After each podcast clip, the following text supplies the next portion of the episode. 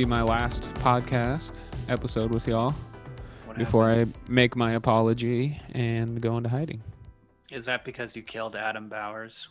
I murdered Adam. No oh, Adam Oh, this- today. this movie, yeah, there's no Adam, which is going to be interesting.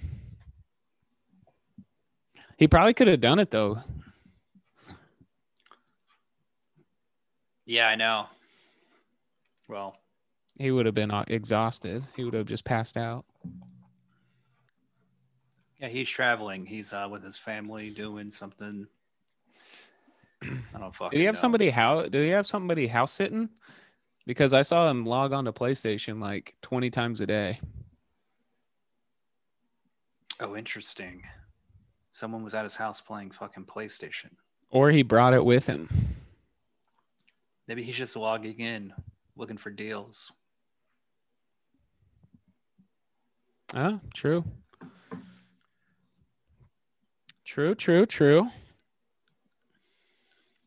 This movie was an absolute trip, though. Back to 1990.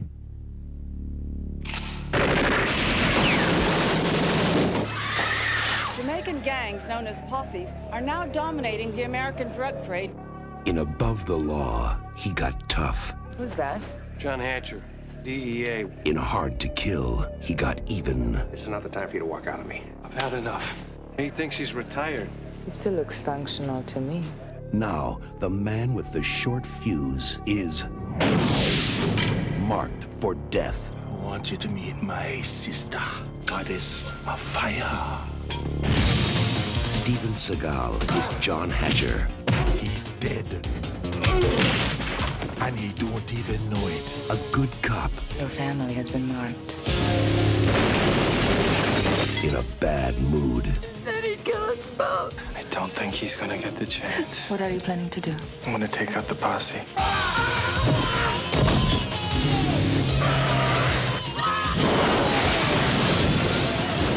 One thought he was invincible. The other thought he could fly. They were both wrong. Who do you fear? Him or me? I gonna deliver you into the light. Steven Seagal is marked for death. It's my silent partner. But this time, he's bringing out the big guns. Steven Seagal, marked for death. Are you some kind of cop? Nah, I'm just a concerned citizen. He's just gangly. Was he even buff? What are you talking about? He's hella buff. He just beat the shit out of Danny Trejo. through yeah, but he also wears. Is there any? Has anybody seen Steven Seagal shirtless? um, I think he's shirtless in some of the other ones. Maybe. Because he's always.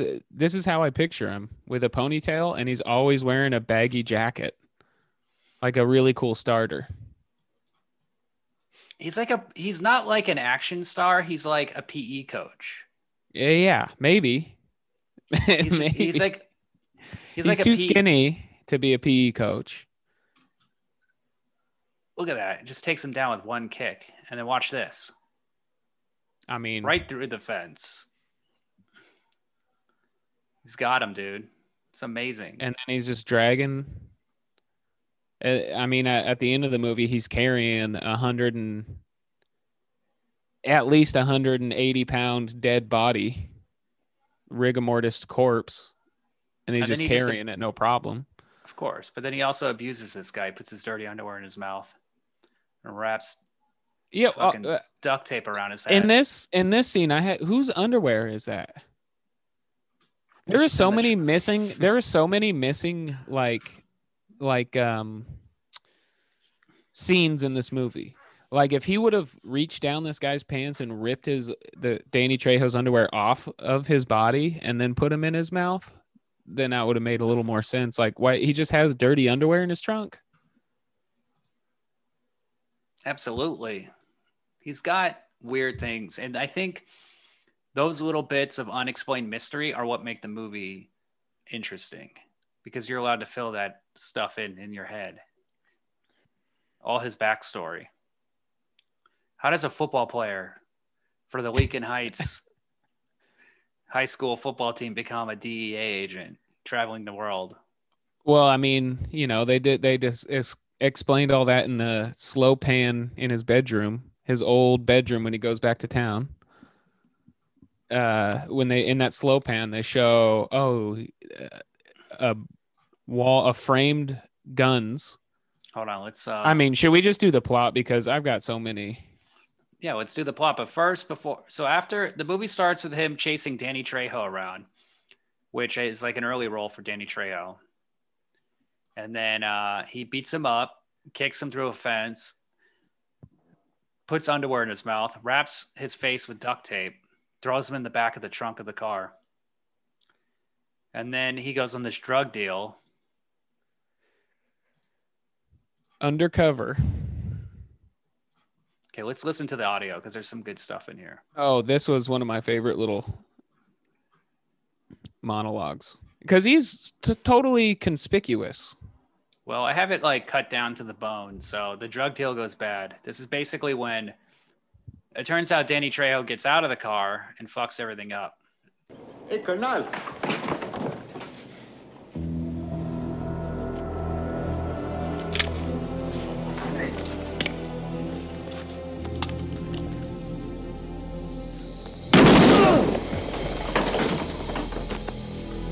You know, in our country, we love cops. when we do a cop, it's like a tremendous status symbol. But an American cop is like a gift from God.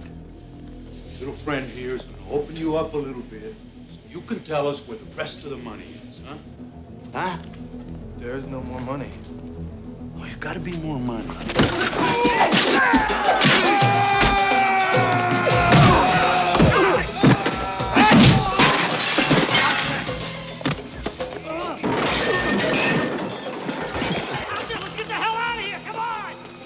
He just He, He just, just did some of the- he just did some of the worst kung fu I've ever seen in a movie.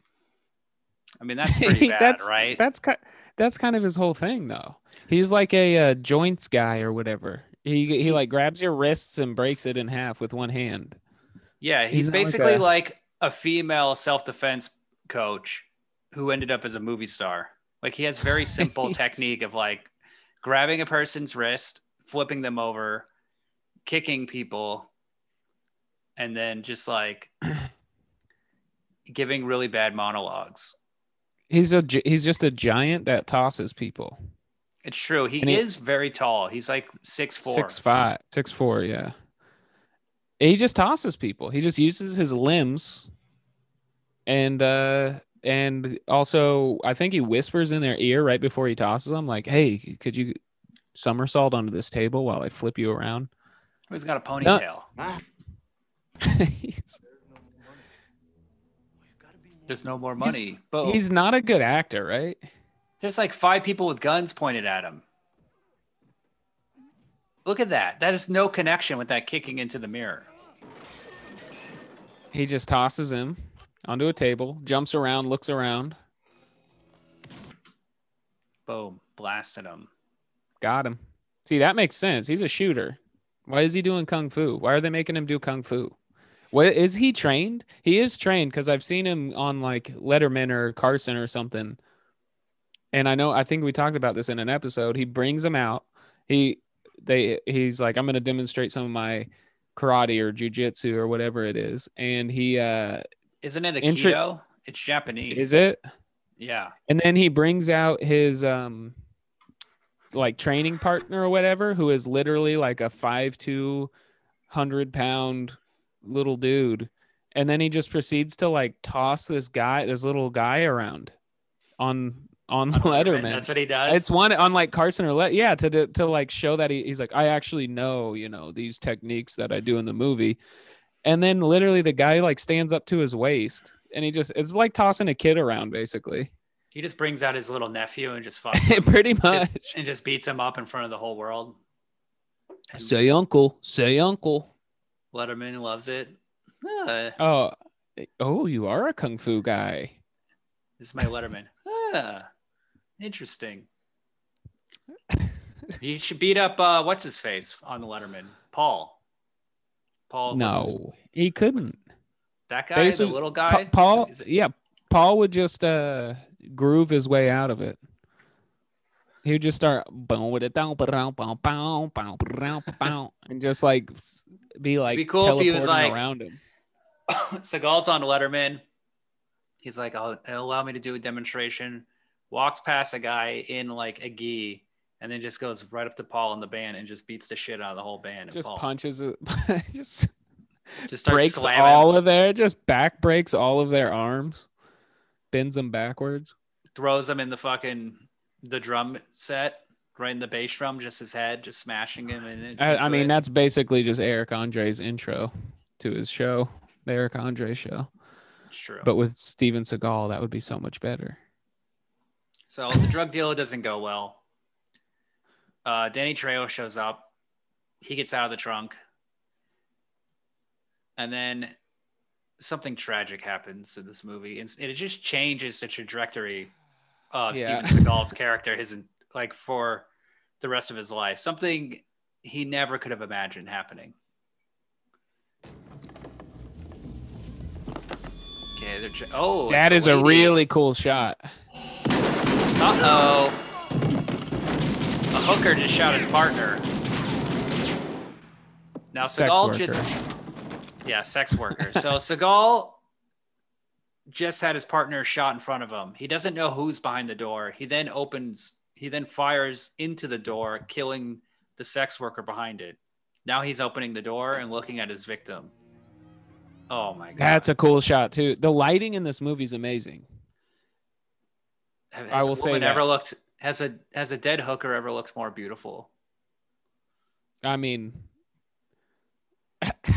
I mean, I could say, you know, it, the hookers look the best when they're dead, but uh, that just bringing me back to my GTA days. He's uh he's completely devastated. He's never felt pain like this before in his life. Look at that smirk. He's just was- always smirking. Smirk Seagal is what his name should be. well, he's ironic. He's cool. He's like a '90s action hero. Is it? Is that what that is? Sure. That's irony because his face doesn't ever change. Well, he doesn't. He's not in on the irony. Oh, okay. I bet everyone filming and directing it. I mean, is he funny? Does he have any good lines? Uh, yeah, I wrote a few of them down. Coming Is up in the next scene, uh, when he goes back home. So the, yeah, he loses his partner. His partner died, and I knew the partner was going to die. That guy had the face of a partner who's Yeah. about to get killed in a movie. He just Well- had it. Com- you know, he he had it coming. Is the next scene you were talking about the confession booth? No, not but really that's a, that's a good one. Now we gotta we can't talk over this one because this is maybe this to me this is the funniest part of the entire movie. Yeah. So he so he what he loses his partner and then freaking Well, like the case is like, over. "Ah, yeah, I think I'm done with this job. well, the case is over. Then it just cuts to like Chicago, and then Oh, yeah. In a and it cuts to a church and Seagal's in church. And can I- yeah. Father, I just killed a woman. I've lied. I've slept with informants. Drugs. I've falsified evidence. I did whatever I had to do to get the bad guys. And then I realized something. That I had become what I most despise. Wow. Al. what? What did he be a criminal? Yeah, dude, you're a cop. Yeah. like, yeah, what'd you th- like? It's a, you're just in a He- different gang. he wrapped Danny Trejo's face with duct tape after suffocating after him with dirty, dirty underwear. underwear. Yeah, But you're you're not great. And then he's like, "And "What's with this? I slept with informants." I want to see the movie about that. He slept with A Danny sec- Trejo. Yeah, who is his informant? I killed a girl. I shot a woman. Oh, and the advice the pastor gives it, or the whatever gives is uh, pretty good. It's hey, maybe you should It's go stupid. home. Yeah, he goes like, "Go home, go see your family." And then he like, I mean, let's listen to this again. I mean, this is a, a great list of Uh, Again, again, look at is this this director's lighting cues? He does this thing, and it reminded me of like noirs or whatever. I'm not as into film, but he every like there's a light just across the eyes in these dramatic scenes. Like, do you see what I'm saying? Oh, I guess yeah. I guess uh it's This probably not good audio. night. Probably not probably not good audio to. I mean, I'm about looking at his vest. His vest is very. He looks like he just got out of ska practice, ska band practice. he looks like a waiter. He always wears a button up. He looks like a waiter at like a fun, like not Chuck E. Cheese, but a fun offshoot of Chuck E. Cheese. That's like an otter. Like the, there's only two of them, and they're in Iowa, and it's like a otter themed No, Chuck he's E. like, Cheese. He's like uh, the doorman at a comedy club, and he's just A hundred like, percent. Father, you just killed a woman. "Whoops." I've lied. I've slept with informants. I've taken drugs. I've falsified evidence. I did whatever I had to do to get the bad guys. He falsified evidence. I fall. That's huge. that's that's like more problematic than the murder part. Because Yeah, I you mean, that could woman- you could claim the murder part was yeah she's murdered a, a cop and then he he shot her. Falsified evidence. I've slept with. I slept with children. an an, an inf- I fucked a baby. anything I had to do to get the the, The bad, bad put the bad guys. guys away. Oh, Seagal. Put my knee on a man and killed him in public. And now uh, everybody thinks I'm a bad guy. I became a bad guy. Yeah, and there's And like they- nothing. What's funny is you're not supposed to think of him as a bad guy as an audience member. You're supposed to think he's like, oh wow, what a good cop. I mean, this is this is like the whole era era when like police officers were gla- just like when we watch Cobra, police officers are glamorized or like uh, glorified and heroified for going against the grain to get the bad guys, Yeah, but Falsi- falsifying evidence. sleeping with informants. That's also I really want to watch that movie. That's a humble brag. He's just bragging. I've fucked a lot of people. I'm not priest- married. The priest is into it. He's like, yeah, that's cool. That's all right. I mean, can you confess to murder? I've, What uh, religion are you? Or like, did you grow up I religious? didn't grow up with religion, but he, this is you know he's Catholic in this movie, so. Oh, so they're fine. The Oh, he's like, good. Yeah, yeah. You, I sleep with children. This is Oh, normal." oh, oh, you're young. You'll still you'll add to the list. Yikes! Well, now he uh, quits his job. He's retired. He goes back to his old bedroom. This is just a beautiful scene of a man coming home. I guess now he's at his sister's house, but like he He's at it, but it's his house. it's I guess it was his parents' house. And then Did you not-? Did you not cl- clip the scene where he meets his mom or sees his mom again for the first time, and they like flirt with each other? Was that his mom? I thought that was like his I don't know. This scene pisses me out. See, they're var- varsity football player, cute kid, lamp. Oh, he has three other siblings, presumably. They never come into play in the movie. There's him with his buddy, the football coach. There, guy. he's in a- what a green beret, yeah, he's like Rambo.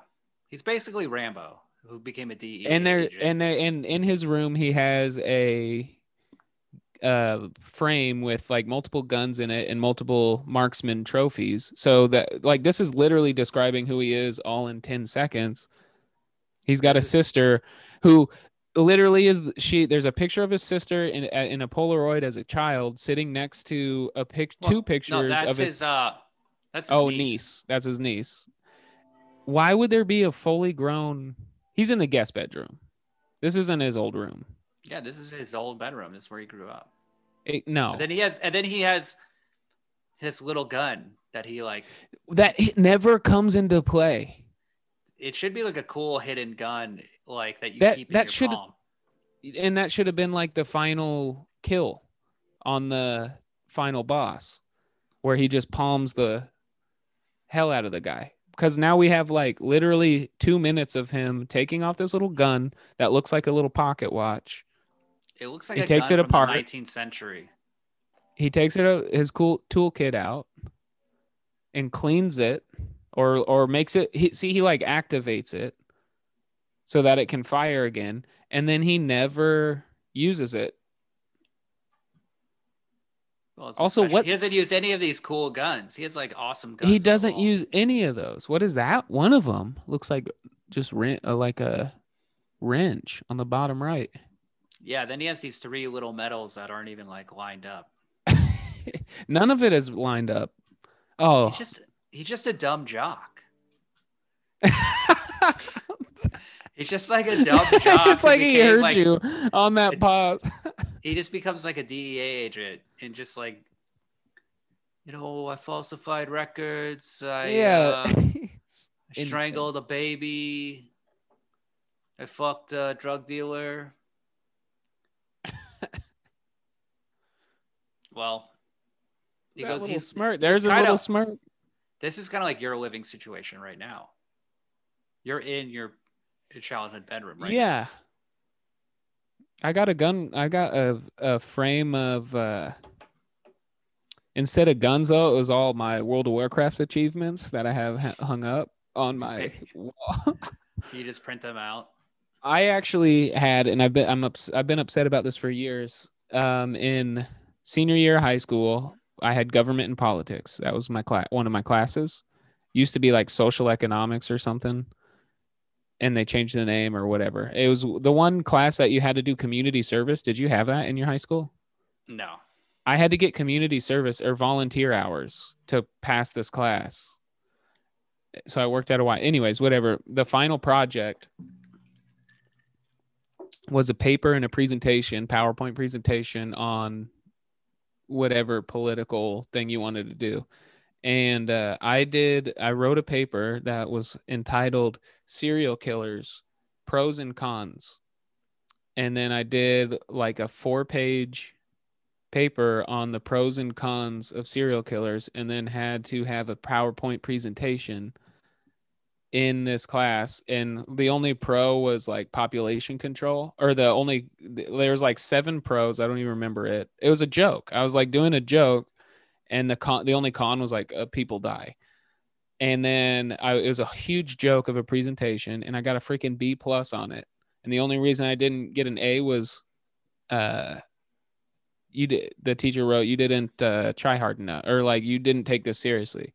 And that was like my crowning achievement that i left in my childhood home and one year i came back and my mom threw it away she threw my paper away and i was like you should have framed that You know what so happens. that would have been that would have been my uh gun frame But you got some frame shit on the floor over there. Are those records? oh yeah all my i've i've framed those myself actually no that's a my parents framed that one that's old headlining gig poster Have you come? Have you like hung out with any old high school buddies since moving back? Oh, last night I went out uh for the first time, like no mask mandate out here. Went downtown to the the bar that I started stand up at at 17 and this, there's the same bartender, What bar? Duffy's Tavern in uh, Lincoln, Nebraska. It's great. The stage is still there. I mean, I'm seeing a lot of parallels between you and Steven Seagal right now. I mean, I came back with I literally had a ponytail. I put a ponytail in when I ate. And I used a hair tie. Were you wearing all Hey? I I don't run, but if I like, I physically don't think I could. My knees are shot, so if I ran, I probably would look like him though. Okay, so we're supposed to believe Seagal and his buddy went to Vietnam, Killed Hell of Fools were like awesome Green Berets, and then they come back and Seagal's in the DEA, and then his buddy's just a football coach. But um, this character is awesome because it's played by Keith David, who's in Platoon and Requiem for a Dream, and also There's Something About Mary. Oh. But uh, this is just like a perfect 80s action movie kind of scene. Yes, Two- the football. And this is this movie was made in what, nine- 90? 1990. 90, 1990. So like, yeah, this This guy's is also the- They Live. The cusp and of Thing. the Well, like, they were just writing out this 80s kind of action movie style for a few more How come none of those we're lo- I'm looking at this freeze frame right here. How come none of those football players have hair on their legs? Well, they, um, Is that a football thing? I, th- I mean, I think you're getting. Look how too- smooth look at how smooth those calves are. These are, you know, nice Chicago suburban boys. Oh, they're reuniting. This scene is great. The the scene I wanted to talk one of the my favorite quotes is after this when they go to the bar. I'll Yeah. be there. Trouble. It's me. And I heard you were shot dead in the streets of Bangkok. Well, I was in Bangkok. I, I was there. But uh, I didn't get shot if that's all right with you. Hell yeah! So cheeky. So this is exactly like that scene in Predator where like Carl Weathers and Schwarzenegger meet up and he's like, Dillon, you son of a bitch. And then they like hug it out and they do the the meme of the black arm and the white arm, like the muscle arms Yeah, yeah. connecting. Just two This- just ripped dudes touching. Yeah. And this is like a big cliche. It's like you gotta have the white hero and then you have to have the black best friend. Yeah. But the thing this movie does that almost every other 80s action movie does is they would make the black guy like emasculated. They would make him emotional. They would give him a family. Like Lethal Weapon, the black cop has a family. Die Hard, uh, the black cop played by the dad from Family Matters is like emotional and sensitive because he shot a kid. Yeah. You know, and Well, because one- the go on. Well, this one they kind of leave him kind of open ended, which I appreciate. He's just like yeah, they leave, he's a normal person. Yeah, but he did some crazy shit in Vietnam. Like, or And he's a he's a high school football coach now. he probably He's like a normal. up- The the reason in those movies that they sh- they make the black cop it would this is my assumption is because the the fan base for those movies are probably borderline if not racist, fully racist middle America dads that don't that like they that would if they just saw a normal black cop they'd be they wouldn't understand that they are also normal human beings with emotions and stuff. So it was Well, kind I, It's like they have to be subservient to the white hero. yes. And it'd be funny think, if in one of um, in, if one of these movies the black guy was better than the white guy, and the white guy's just like, like well then it wouldn't be a movie that'd just be like real life You can just sit this one out. You don't need to go in the raid. yeah this guy wanted to this coach immediately after that is walking away and uh sees the two jamaican guys s- selling got- and got smoking the- crack You I got the selling. I got the selling scene. So it, they're meeting up, they're hugging, they're kissing, they're best friends again. He thought he died in Bangkok, but then two Jamaican guys are selling drugs to the high school kids.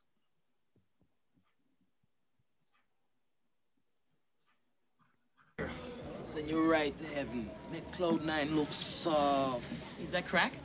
That it is, man. You know the real deal. Shit here about on the news. Hey, it's funny, you know. Other man always I tell lie about certain things where make us happy. You know, see?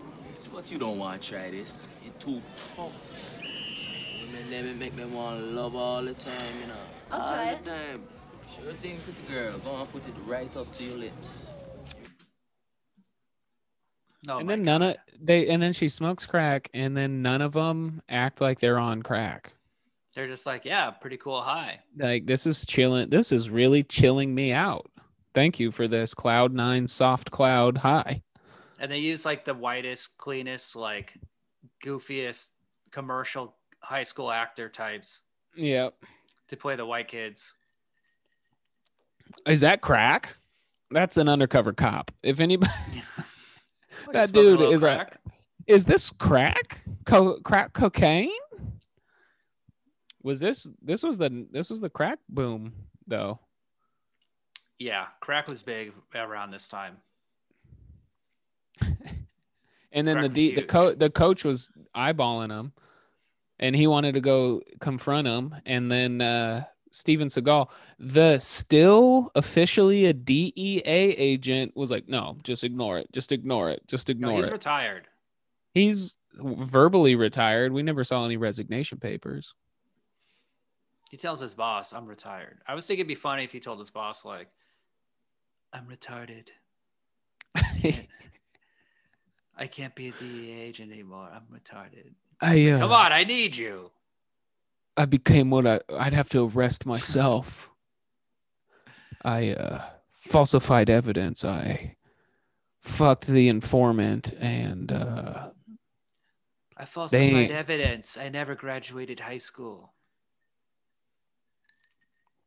Cool. but I can throw a hell of a pigskin. Can he throw a pigskin? Oh yeah. Eh, I mean, no, I doubt it. Dude, you got to look up the how he runs on YouTube or whatever. So this is where they introduce us to the to the Jamaican voodoo gang. And like in the late 80s, not only is there a crack boom, but there's like a voodoo boom. Like I guess because Voodoo Angel- Boom. That is a cool. That's a band name right there. Voodoo Boom.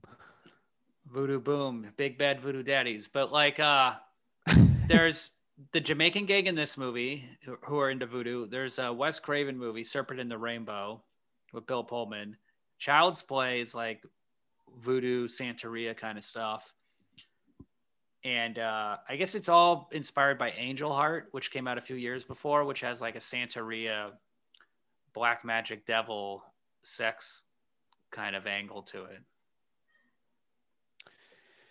I mean, voodoo's voodoo dolls are pretty scary stuff, man. Uh, Yes, voodoo dolls were. if were you think huge. about you like think about it who you don't know out there who's got a little voodoo doll of you maybe they're making you do the actions you're doing you know maybe they're the reason i'm playing video games for eight hours a day you know it's i just got a pretty chill voodoo controller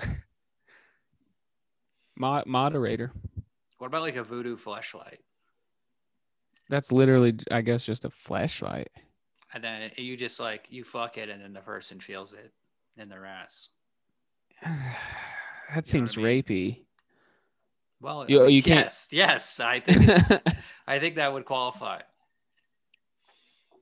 that's like et like that et connection but with a flashlight Some guy just like rapes ET, and Elliot's like crying in class.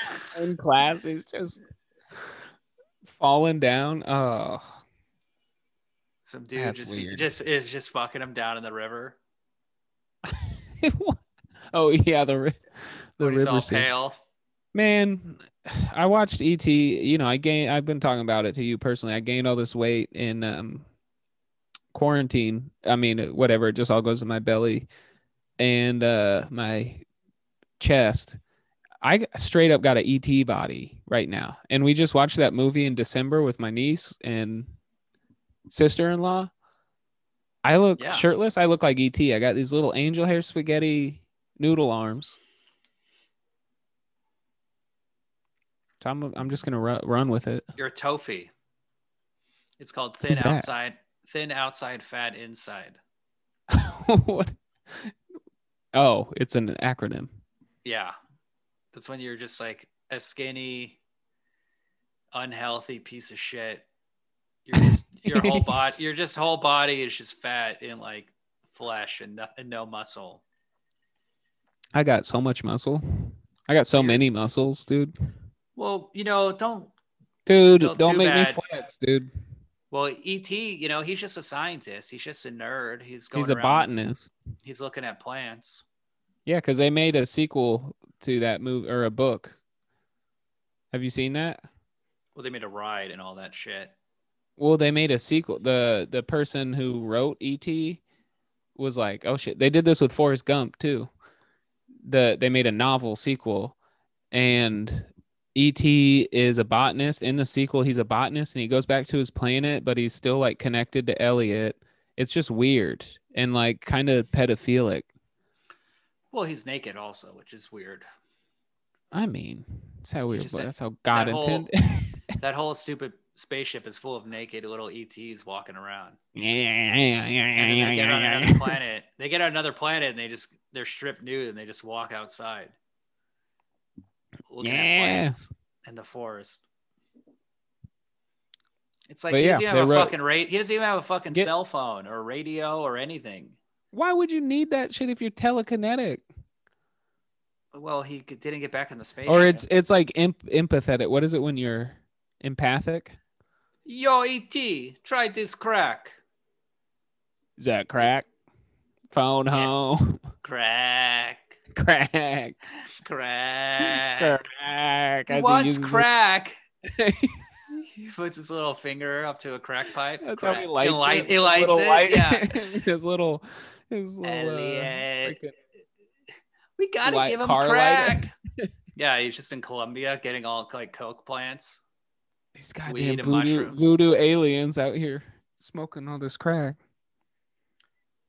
Man, I wish I went to that cool of a high school where grown ass men would just come and sit down on the bleachers during the middle of a extremely populated uh, football practice and then be like, let's smoke crack and then buy it from me. Elliot, That was Seagal raped me. uh, Seagal's like, he's like in the X Files. I fucked an alien. I slept with an I. I slept with an informant, and it cuts to the informant, and You just see freaking ET with a body- just He's just crying wearing a in bo- the shower. Yeah, he just has like a diaper on. He's crying. Like, we got to build that alien a brand new asshole. Go, go home, go home.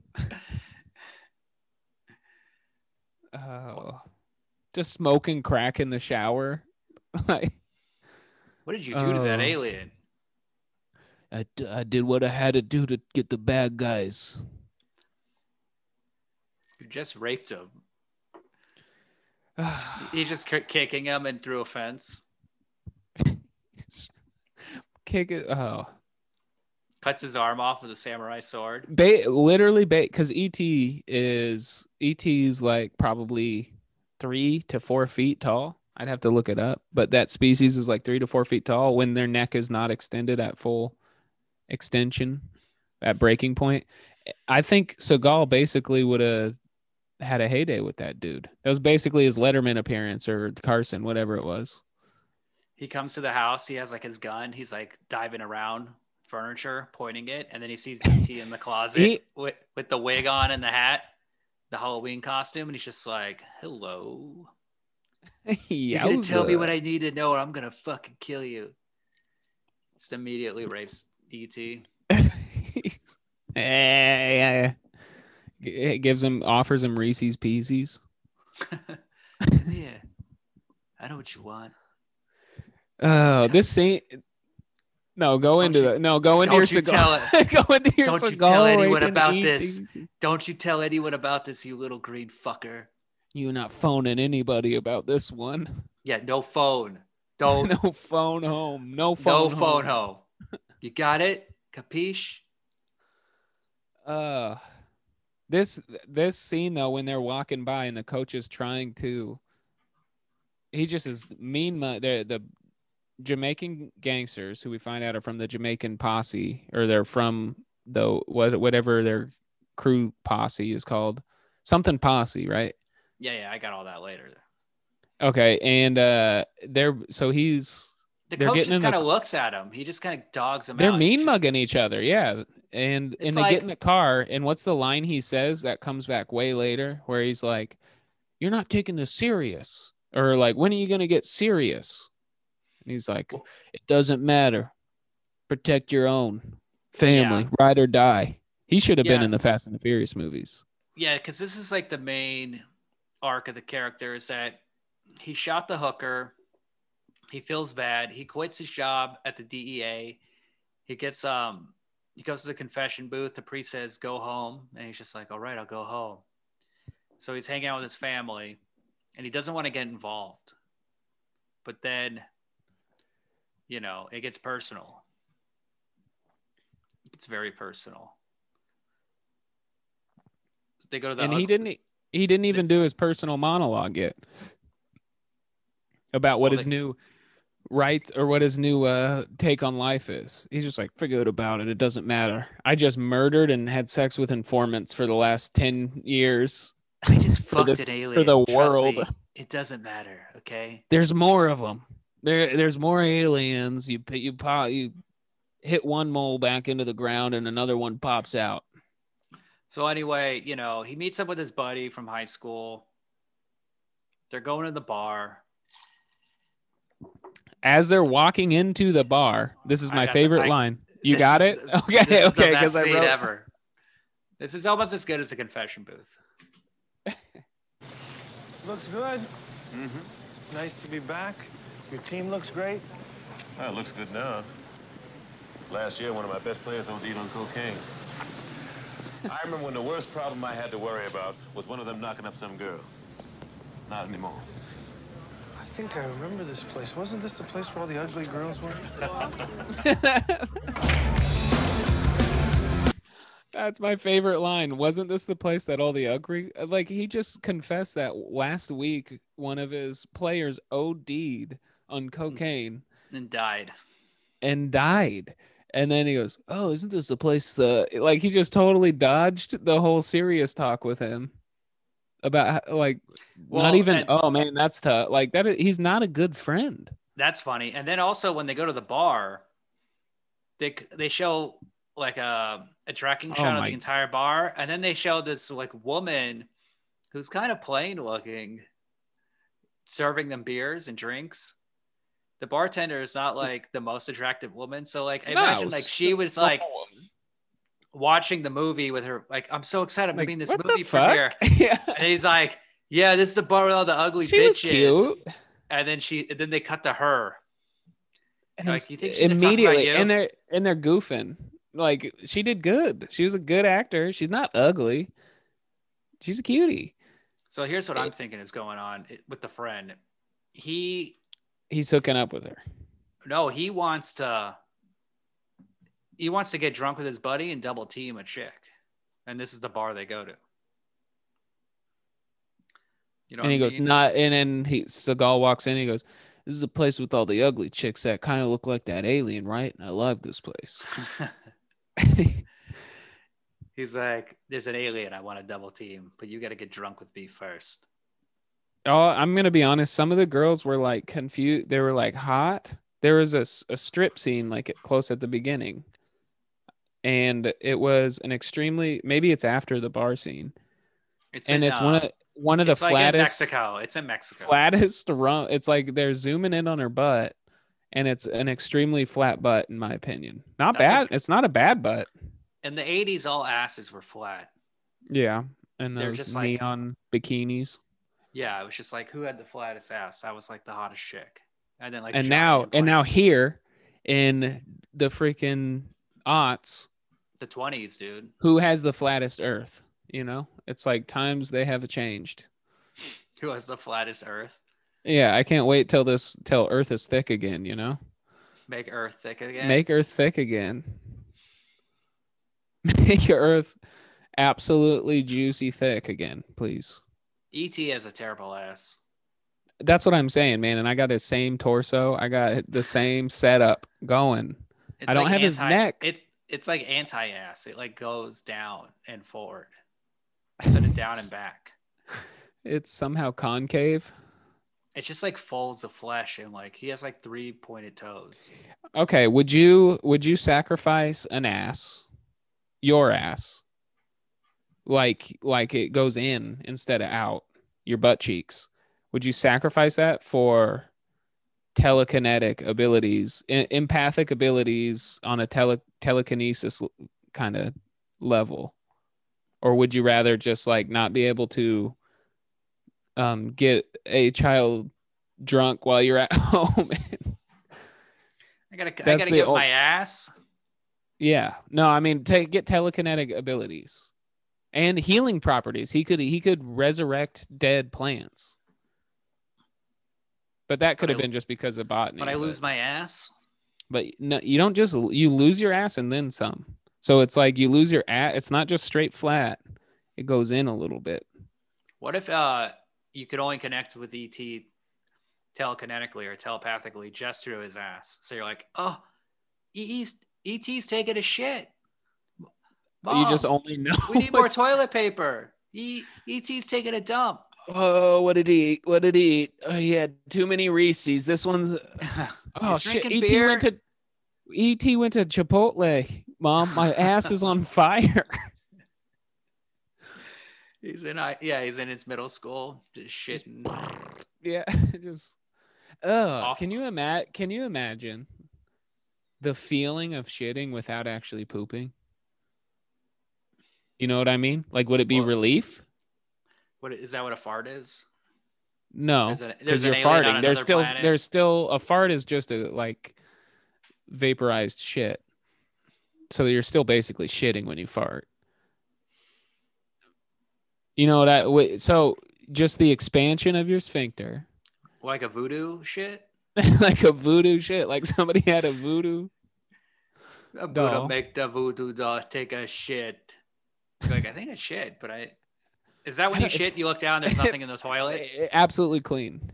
In your pants, in public. Yeah, it's a voodoo shit. I don't know. You know, these are the, these are the things that we figure out on this podcast.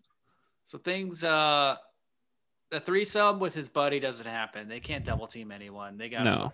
there's a fucking shootout at the bar. All right, yeah. So they're just trying to Eiffel Tower this uh bartender. I mean, she's cute. She's okay. But um Yeah, it's I, I don't understand what the jest was. Even before seeing it, it's like that's isn't this the bar with all the ugly chicks? That like what? That's to rude as funny. hell. That's such like a dick thing to say. He's just a dick. Yeah. All right. Well, the Jamaicans aren't aren't having it. Ugly bar. This is our bar.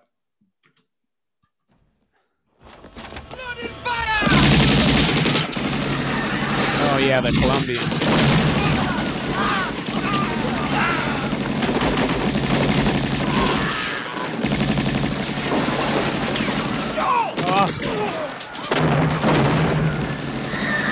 This is a uh, this is a shootout between the cartel and the Jamaicans. The cartel Yeah, are and I, pissed. I hate and like why'd they have to shoot all the liquor? You're just For drug for like drug dealers and drug traffickers, they have no respect for the liquor. dead tonight. Bruh, I would have, I would have, boy. Me don't know you, you know. But I promise you, you is a dead man walking. So what else is new? Oh, so what else is new? A lot of things, my dude. He just can't stay been s- out of it. it must have been so easy to be an action star back then. I don't think you needed to be talented. You didn't. I think that was part of its like chic. Like Was that- it was just- you know, he can't even speak English barely. So I was watching it. I was, well, he's he's a buff boy. This is what I don't get about Seagal. Seagal always wears a giant, oversized, cool jacket with a tiger on the back. It was a cool jacket. Is a cool jacket. But I don't think he's but he doesn't like freaking Brandon Lee can do karate kicks and climb up fences and move around and like goof at the same time.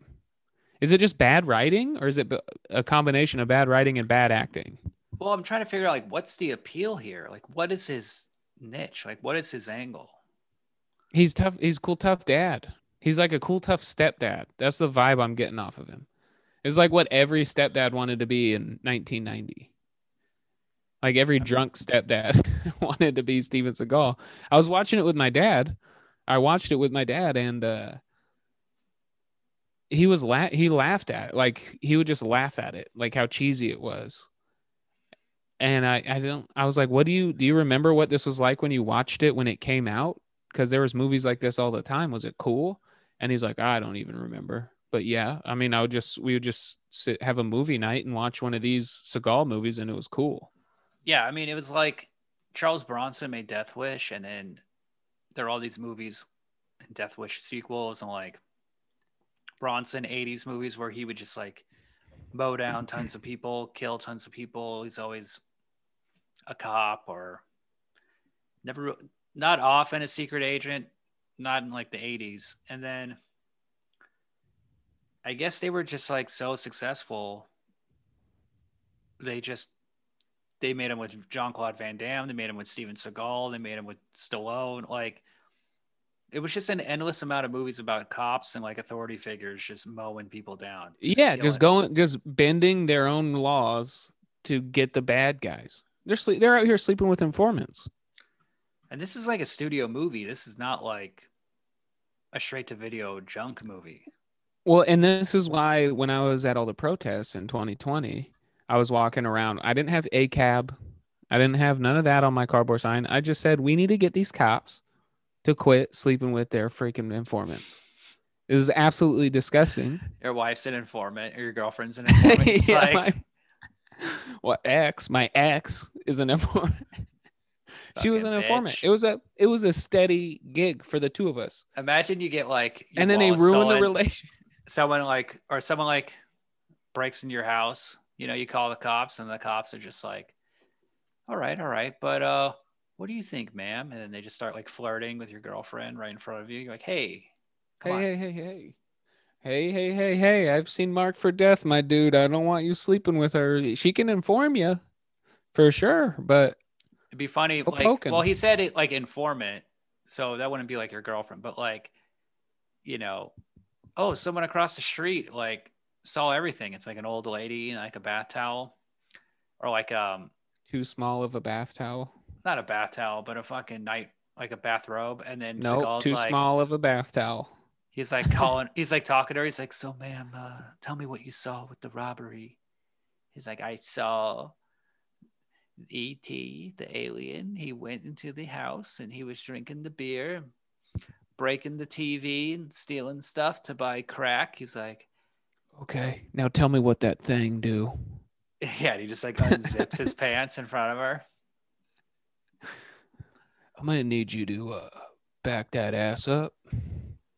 He's like, let Can you imagine just, how- do you- uh, let me just uh, slide this in real fast. Just a tip. I'm sure there's Yeah. novel. Gross.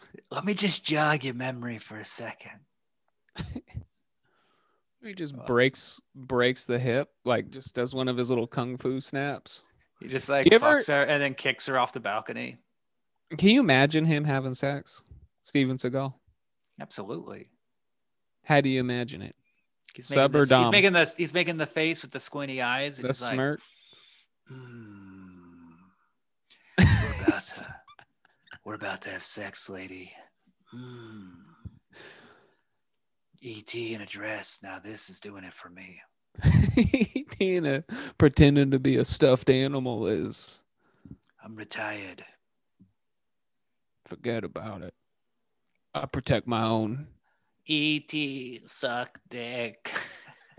E.T. no suck dick. E.T. suck dick. Dude, that'd be tight. E.T. the triple X parody. Parody. I'm into it. Starring Steven That sounds Seagal. like that sounds like, but it's like a totally super nuanced, like love drama. Like it's just a beautiful story. It's kind of like a um. I didn't watch it, but that movie with Bradley Cooper and Lady Gaga. It's just a real series. Yeah, it's a real. It's a real. You don't know how talented you are, E.T. You can. But have ET's the drunk, clearly. he just E.T. stumbles. and He's like, I never met anyone like you, E.T. You have talent. Uh, just pissing his pants in front of everyone. You should watch that movie. It's great. Is it? It's pretty entertaining. I've pissed my pants. I've drunkenly pissed my pants too many times in public to find that entertaining. Although it's Might- very funny. You might like the movie. It's about a degenerate alcoholic. yeah, that's like super successful. That's the only difference. Bradley Cooper ain't living in his parents' basement. well, I guess Seagal's living in his old room.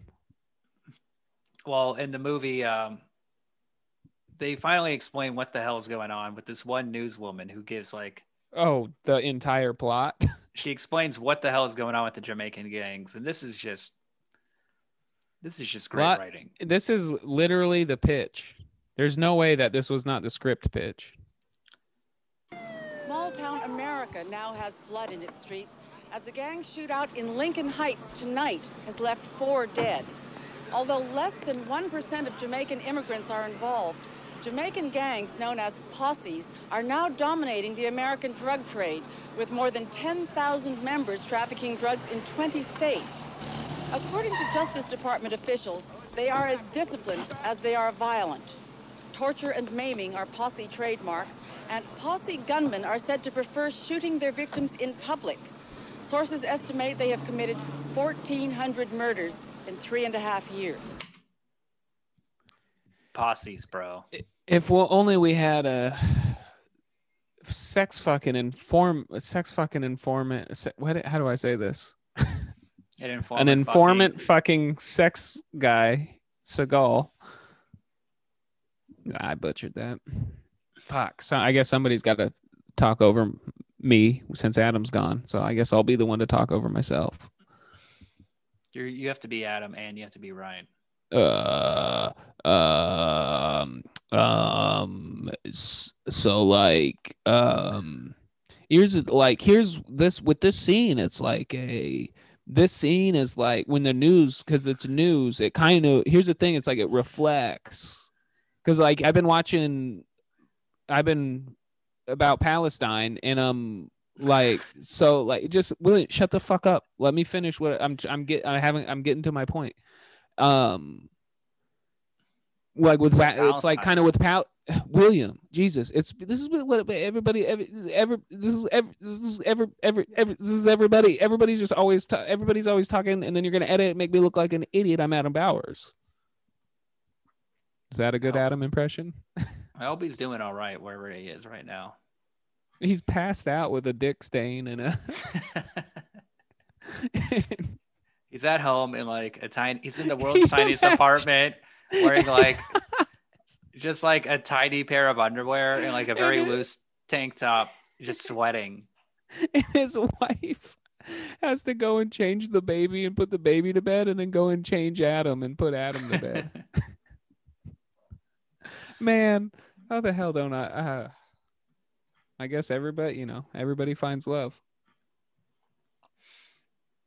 Except for you, Yeah, I found it. you squandered it. No, I found it. It's in like, and I watched it get blasted all to hell in that last scene when they shot all the bottles of liquor out of that, out of that bar. Well, you know, it sounds like you just need to believe in something again. Yeah. Okay, you're sounding kind of like Seagal, but See, look, look how he's already running. Actually, that's pretty. oh, this is the, this is the running scene. Yeah, so No, the After- beginning is the running scene, but watch his arms. this is like It's not. uh, it's not as bad in this scene. I remember, but this is an important part of the movie. All right, this is like an important turning point for the character. So after the bar, he still doesn't want to get involved. The football player, or the football coach, is like, "Come on, we need to get involved." But Seagal is not ready, even though there's been murders and multiple crack deals. Right? yeah, and him. he's clearly like a badass agent of the law, overseas, everywhere throughout the world. He's breaking wrists and shooting hookers. If you don't see the shit that's happening around us, Look at his arms. you just don't want to see. Maybe I've seen enough. Listen, man, I don't think the world wants to change anyway. Look, things do change, man. Let me tell you something. It's like you see this big dam with a leak in it. You plug it with your finger. Pretty soon you see more holes, bigger ones. You plug it with your other fingers. You plug it with your toes. You plug it with your tongue. But the water keeps on gushing out. That's the way it is. Pretty soon you quit or get killed five days later, they got some shitbird cherry to take your place, to give him your shield, and you've forgotten about. The way I look at it, you come home, mind your own business, watch your own yard. And then trouble finds you, you go after it, and you bite its head off. Before it does the same thing to you. Favorite line. Okay. You haven't been here in a long time. And I'm telling you, trouble is tapping us both on the shoulder. Right now. And you don't want to turn around. I hope you're wrong.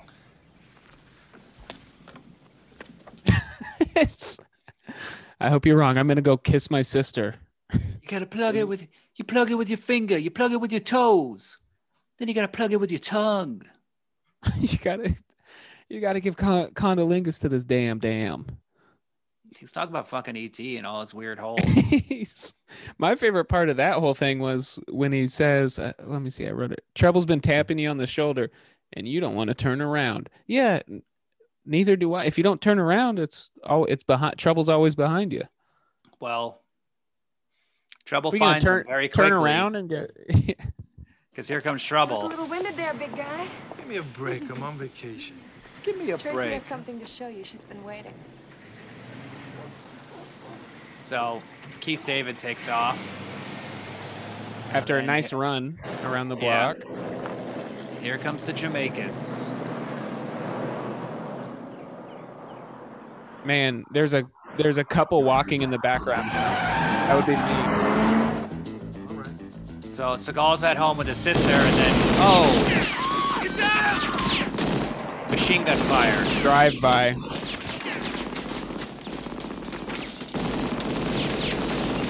I don't get it. Why are they shooting his house? Because he was at the bar and beat up one of them. They know that he is. They know his name. oh. Uh oh. They shot his niece. She's been shot. yeah. And she says, This was a. I did not like this writing. They hurt my baby. And I was like, Oh, okay. The kid's not dead. It would have been a completely different story if the kid had died. Like, they didn't want to just show a kid dying, I think. that Well, would have been too too edgy. You know, this is also this fits also with that Death Wish kind of plot point because in Death Wish, his um wife and daughter are raped and killed. Family gets of the movie, like raped and slaughtered, right? Or his wife gets raped and murdered. something like that and then he's got to get revenge so it's just a classic way of making it personal you know Yeah. But I wonder if the kid never got hit and he'd be like, oh, I guess you could just buy a new house. Like if it if it wouldn't have been personal, like how far is personal enough? He literally was at a club and witnessed like how bad the gang violence is. And then he's, eh, he's well, he didn't like that I- bar it was full of I ain't gonna I ain't gonna keep tonguing this ugly dam. What do you want me to tongue tongue this ugly dam till I die until somebody else gets all the glory? No. well Where in in that also in that monologue, build a new dam. Why are you don't sitting there plugging? fingers Don't use your finger. Like go to the people use be some like, sort hey, of collective power be like, hey, this system isn't working. Maybe we should build a new dam. maybe we should just get rid of the dam and let the drug dealers sell drugs Or If oh, we do had that too. if we had Let safe kill access, themselves. safe access to drugs we wouldn't have gangs Yeah, but I know, know I know a few people that are make good money selling drugs, so I wouldn't want to put them out. well But then I also know a guy who just walks around. He works at the Denver Dam. Is there a dam in Denver? what about the hoover dam that's No, that's what I was going for. The pre- the one named after the president, the Hoover Dam. And he's a bubblegum guy, and he just chews bubblegum and fills plugs all the holes. That's his job. He walks up and down the dam, plugs the holes with bubblegum. bubble gum Mhm. mean, so it's if not they, like a if they built it, He's talking about a dam like it's made out of fucking, like it is made out of bubble gum, like it's made out of paper mache. He's like, it's like maybe your DEA sucks, dude. Maybe you have it all wrong. that's what I'm saying. Build a new dam. It's like also, dams don't just leak and you you plug them up with your finger. What he clearly has he clearly has only seen a dam in an old Looney Tunes cartoon. Yeah, exactly. That's the only dams he's ever seen. They're just sprouting water. the Hoover Dam is like it's like 50 feet of concrete, if not more. Could be 60. That's what I'm saying. Could be 70. Why is it so thin? Why not just drain the river? Let's get rid of water. Here's the real issue too much damn water on this planet. You fucking boil it up. Yo, I, I don't know if you're what I'm doing for this country and this planet and this climate is I buy one of those big ass bags of rice at Costco, seven pound bag of rice, jasmine, white, brown, whatever they got on sale at the time, and I just throw it in the ocean about once a week, sucking it up. Just rice up the ocean, just dry it out. I'm just drying this sucker out.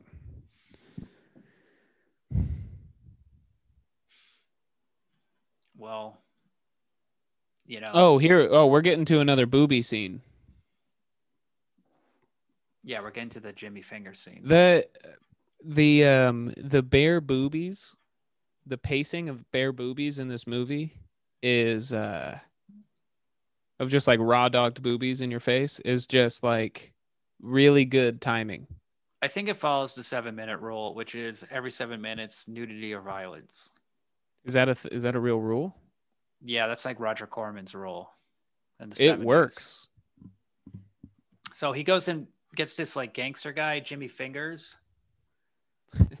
this is some more excellent police work. But remember, he's not even a cop anymore.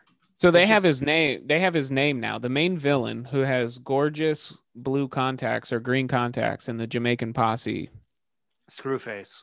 Screwface. He um before the scene you're about to play, he says, "What does he say?" He's like, "Get him, kill him and his whole family, and if you don't, then I will kill him." And No, that's after that. That's after this. It's after this. Okay. Yeah, I have that. Oh no! Yes. Oh yeah. this is why he says that. Okay. So first he goes and attacks Jimmy Fingers like an old Chicago gangster. Jimmy Fingers. He's Damn, banging- dude. He's just banging He's- two chicks with like He's giant sucking implants. the feet. Jimmy, how you doing, man? And Jimmy Fingers got a great pair of underwear on. He does. It's like a f- a thong. Archie, what the Or- fuck are you doing here? Why Hatch. don't you guys uh, take a hike? Go find another trick, all right? I think he's like looking down on him. He sleeps with informants. Yeah, he sleeps with informants. He also didn't. What I okay? Here's what kind of bugged me is I would have been like Jimmy Fingers, pay these girls, and then like, you "Yeah, girls go money?" find a new trick. Yeah, they literally just had to get like this gross ass Jimmy Fingers all over them, and now they got to leave and go find another job. They just wasted half of their day. It'd be cool if this was like the puppet from ET cast in this role. As Jimmy Finger. like he just kept getting work, and it was like this just getting- turns into his. Uh, by the late '90s or the early '90s, it's not going so well for ET, and he's just like he's just banging two broads in this movie. Let me tell you something. Bailed out a Jamaican street named Monkey the other day. I want him. This other piece of shit, Screwface, I want him. I know you, you're a scumbag and a puke. I don't mind that. You give me what I need, I'm gonna leave here a nice guy. You don't, I'm gonna fuck you up. You fucking know better than that, Hatcher. You know where the fuck. Oh, karate kick right to the face. Come here. Hey, look, hey. Some great physical acting.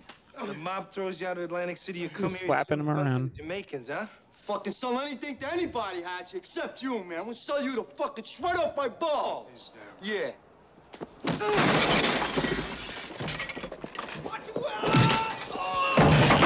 So then a Jamaican just shows up very conveniently. Like, what is he part of the? What are they gonna do? Have He- a foursome? Fucking dead man, Hatcher, you hear me? where did he come out of? He's like in the bathroom. It okay. I Wait, pause wait, it. wait. He shot Jimmy Fingers. Now this is a great line. God made men. That's a great line. I wrote that down. I wrote Jimmy. Where did he pull the gun from? He pulled it out of his ass. No, it's on the table. Rewatch it. He pulls it out He of his it's ass. on the table right here, dude. and he says, "I'm a made man." Is that the same table? Because he reached over to the the end table. There's a a huge continuity error in this situation. Because he reaches over at the beginning when he reaches for the gun, the table is on the other side of the bed, and now he's backed up. I mean, look, I'm looking at table. this shot. So I can see Jimmy. go earlier. Go earlier to the shot. Like at the beginning when he reaches for the gun and he karate kicks him in the face. Oh, he's got the gun right there. You can see it. Yeah, I can see it. I mean, Seagal should see it. I mean, Seagal, shoot him. He's It- got a it gun. look- t- to me, so he had a gun on in Uh, yeah, on you're talking about this frame. table. Yeah, watch. This is what I saw. He pulls it out of his ass That'd be cool. and he goes, "I'm a Well, maybe made like, man." Maybe he's connected to ET and he has like a, yeah, a voodoo doll not, and- not anymore with that bullet in his head. and he can like send objects back and forth. That's the ass ET theory. So then, then now he's got to kill this Jamaican guy. Well, first he's got to question him. Really? Hmm, that's strange. Just beats him up. Does that remind you? You just shoot me now, man. I got a better idea. You're gonna go for a ride with me, and everybody's gonna see us together, and Screwface is gonna find out what good buddies we are. No, man. Come on. I don't want to go on a ride with you. Let's go, let's go. All right, let's man, go. all right. Just easy. I will take you. Good. I want to get there while I'm still young. Screwface killed me a thousand deaths worse than you know. Yeah? Find him your fucking self. So then that guy just jumped out the window, committing suicide. About 15 stories. You know, this posse, that is very cool. this posse is tight. I mean, they just stick together. Well, they're more terrified of their leader. He just said, "Scar, uh, what's his name? Screwface would give me ten thousand more, uh, ten thousand more deaths than you could give me." They speak this like really annoying broken English. That's just like terrible. Yeah, I don't. I didn't understand a lot of it. And then this scene, you can really see Screwface's wig. It's just like dreads. I noticed. I. I noticed that in uh, one of the other ones. So now they're telling him like, "Hey, you're that one guy just fell out a window." Esther dead? Hesta Who dead. do the white boy Hatcher? Playing dominoes. and He's very upset. This was lo- This made my dad laugh. Screwface pissed. He's just slapping everyone with his Did you table leg. did you notice the table leg was already broke? What? Hatcher dead! I want his family dead! And if you can't kill him, I go kill him. And then I go kill you. Damn, this is fucking intense. What is his shirt? It just has an old gun, Ruger or something on it. That is a cool shirt. So then he goes to the sister's house, ties her up. Oh, this like- is and you can and This is hot. They're doing like black magic shit. Yeah. blood. They're like rubbing blood and barbecue chicken's sauce blood. her. He's doing he does a portrait of himself. That is his Doesn't- face and he's and he says I own you now. It's hot. He literally just did a really shitty stick figure of himself on her sternum and then It's like fucking kill her. I thought you want the family dead. there's this run again. Oh, that's a bad run. That's a bad run. It's his arms. He doesn't do things with his arms. Johnny. Johnny. She's all so they all left. Candles and I also love I love this scene because she was upstairs passed out because she was been at the hospital with her survive her daughter survived his niece. And then he well. just rips them off. He just rips the restraints off of his sister. Easy squeezy, lemon peasy. Well, now he's pissed. So he confronts some of the Jamaicans in public at a park, and he's in like a truck. I don't know where he got this truck from. Well, hold on. One little thing about that scene when they break in to torture his sister, they were going to kill her. She was asleep in her bed and then wakes up because he calls and he says, Check out the window. Is your guard there? Right. And the police was not there. So he starts running over there because the phone line cuts out. She goes downstairs and there is over a hundred candle, black Yes, there's candles hundreds of candles. lit all throughout her living room. And then, like, she gets clocked in the back of the head. Well, they're very then, like, they're very then, like, 10 dudes- disciplined. They're very organized. Organized. but imagine being like a lower ranking member of this gang. The PA. and, you're like the guy that has to light the candles or set it up. And they're like, here's the deal. You can't, she's asleep upstairs. And we're going to do this crazy seance thing. But you cannot wake her up. So you got to light it quiet. Just creeping around, just laying out candles, organizing candles beautifully. It was a beautiful like, display. Teamsters hauling in trucks. Yeah. got like you got people loading boxes, loading candles, setting like you have like gaffers. yes. Who, are they making the candles? Are they buying them? yeah, just find who bought a lot of candles. I mean, that's the other thing about this movie. The plot is they don't know where Hatcher or Screwface is. They can't find Screwface. They know he's the bad guy. Why don't they arrest him?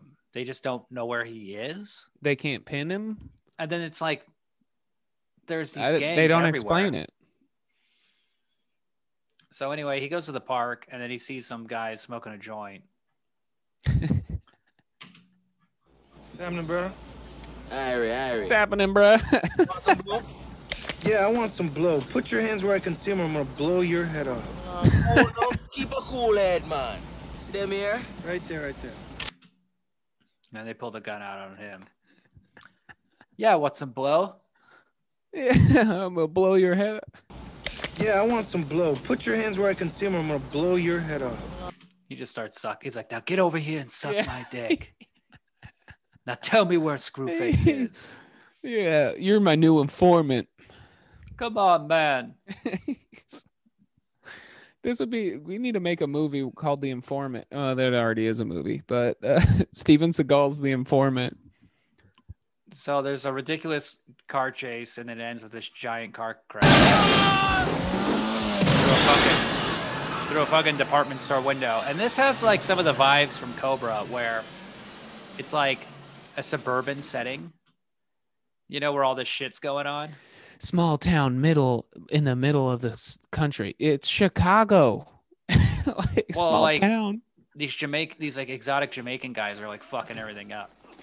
So there's oh yeah, fight this is this is this fight scene is. Try, I think trying to be his Jackie Chan moment. I mean, this is bad. He's like bonking him and. Oh, this is good though. Ah, But you know what I mean. This is what he's doing. forearm. This is like self defense. He's like self defense class. Yes, that's what he does. I kind of like his look though. This like puffy jacket and like tight black jeans. Ah, stop playing that. That's the that was the most intense scene. That and then when they shot all the liquor was like the ones that made me. F- they have good practical effects, practical bone breaking.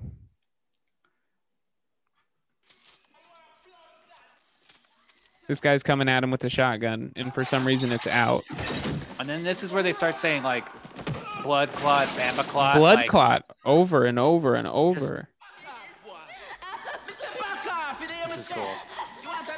Go ahead, kill her. He's got a don't hostage. I don't care about her. I got you I want to know. You're just like a I don't care about her. I just want to fuck you, man. I don't on. know her. I if you got information, if you could inform me on anything, I would rather take you and fuck you. I'm not a cop. I don't give a I'm shit the- about her. Where's Listen. Screwface? I've done some bad things. Yeah. I fucked an alien named E.T. You see that Where's your movie? I boy? Where's him. your boy Screwface? I want to put his name to the test. Come on, Screwface. I'm This dude is screw your gonna be face. slobbing. I'm, gonna- I'm screwing your face right now, Screwface. You want to kill her? Kill her. I don't mind if you kill her, you know, because I don't know her at all. Ah! Oh, it was just a trick. He does care. Well, he cares now. Shot up his whole house. No, I mean Yeah, about see, the. look, it's all wrist. You're right. It's all wrist That's his thing. It's wrist control, and then he breaks joints. And then he Stabs stab he stabs. easily stabs through a sternum, which is no, no, dude. Well, they get the upper hand on him because next thing you know, in his Oh sweet. Mustang, he's attacked on the streets. And a so my- and, another, and like a garbage truck. They're pinning him. My my dad's like a car guy. He just watches YouTube car videos all the time, and like mm, He's just th- crying. th- he thinks about cars all the time. No, he goes, "Oh, that was a not a very popular or cool model for that time." and, and this particular Mustang, that is specific Mustang that he drives, was not that's- popular. Maybe that's how they got it for the movie. Like they could just wreck it. No big deal. Yeah, Some shitty Mustang. Oh, there's Screwface. and then Screwface. So there's two detours. This scene goes on for 10 minutes. He's just driving home and there's two de- there's like a detour of a garbage truck and just people with like your basic construction yellow orange vests. Yeah, this is like a little more elaborate than setting up 100 candles. They're like closing down roads. They're getting Yeah. permits. They're They're they're, d- on c- probably crack. Well, they're on crack, Like, but they're like they're they're, not. focused. They're on crack, but they're getting shit done. Like they could be. They could have a legitimate business if they put the. Yeah, synergy why in. they could be cor- a massive corporation. want you to meet my sister. Well, he's obsessed, dude. Oh, his sister is a bottle of. Is like a. no, Molotov his cocktail. sister is the goddess of fire. Oh yeah. Uh oh. He just leaves him. again again that He was a light- full that was a full bottle of alcohol that they just wasted to try and kill this guy Ryan's just fucking crying. Th- that's the most brutal thing to watch Kill him once again, like with the sister. no the he house. left It's like he already left and her. everybody in the trucks left You have guns. Just kill this guy. no they left everybody knows you walk away once you start a fire you walk away and don't see how it ends So he just squeezes out of this fucking thing. Just gets out of it. No problem. Uh oh. Runs five feet and then a giant explosion happens behind him. Does a flip and he's just like he's so Uh, he's okay. sad. I will give him I will give Seagal credit. He is a leap and roller. He is very good. He does a, a very clean forward dive to roll to somersault. Very clean. He does like three of them in this movie. And it's absolutely gorgeous and it's clean. And that's probably, you know, not useful when he was a successful football player because you don't want to be on the ground, but maybe it worked out for his sescapades. He's just leaping and rolling on the football field. He's just leaping and rolling with the ball. So then they go and buy weapons, and then they do a little modification of some of these weapons. He builds it. He built his own like silencer Silencers or suppressors. for this machine You gun. guys didn't hear a thing, did you? All right, you heard the slide click a little, right? I could just watch this all day. Him just shooting meat. And where do they get this My- beef? it's a. f- It's like They have a full cow carcass. it's like thousands of dollars in steaks. How much do one of those things cost? well, he also, I mean, he also just spent. Who knows? Did he call in a favor to get all these guns? Because we just show so. like one of his DEA friends coming in, and they're like, "Is this on an official job?" And he's like, "This one's off the books." And the the guy who's giving him the guns is like, "Ah, Jesus, dude, is this another sex informant situation?" Now they have this all this uh, Jamaican cop who's like helping them out, and he was working with the feds earlier, but now he's joined For five years, they've been trying to d- take down the posse. with Screwface, and like this guy's. I thought he, I thought he was gonna flip. I thought he was gonna be a Well, a double were- agent. if I were these two guys, I would think like this guy's working for the feds. Like he's been in contact with the feds. Of course, he's going to be reporting what they're up to. Wait, the Jamaican guy, the Jamaican cop. Yeah, I mean the feds know him. They're like, "Hey, where are you? Are you with Hatcher? Do you know where Hatcher is?" And he's like, no, uh, but can you give me a full 700 pound slab of beef to play with? So the Jamaican cop tells him, uh, Screwface, Screwface now has gone back to Jamaica. So they fly to Jamaica. They find an informant, and they just and he just has a They photo just- They fuck him. of they fuck him. They have a, an awesome four way, but they fuck him, and he has a picture of Screwface's girlfriend. He's like, "You want to find Screwface? Here's his girlfriend." Gives him Oh, this Polaroid. scene. But I don't have that scene because I have the scene with uh, Screwface's When he sees her in the club. Yeah, and that's actually Jimmy Cliff playing. All right, so he's at this club. Jimmy Cliff is playing. Who is that? Who is that? Am I supposed to know? He was famous, a musician or Yeah, famous a- the Jimmy Cliff band. He's a musician, and he made a movie called The Harder They Come, which is really big, like Jamaican cult it- classic. Okay. Now this is kind of But uh, a- before or after this? way before this, way before. Oh, okay. So he meets this informant, and she's dancing. His art of seduction in this scene is impeccable. Well, They're in Jamaica now, and he's literally the only seven foot tall white dude that has been in the last ten scenes. And isn't this like? I guess he thinks of himself like James Bond, like James Bond Mhm. bang women. But I guess you could say they were informants because they were like part of the case. But uh, she gives a big clue about what's going to happen later on in the movie. Yeah, but hold up, hold up, hold up. So he, this is how he seduces her across the dance floor, assuming she doesn't already know him. I don't think she does. She's dancing alone. She's just like vibing out, dancing. She's at a club. You know, nobody's. She's clearly alone, just vi- just having a good time vibing. He walks into the room.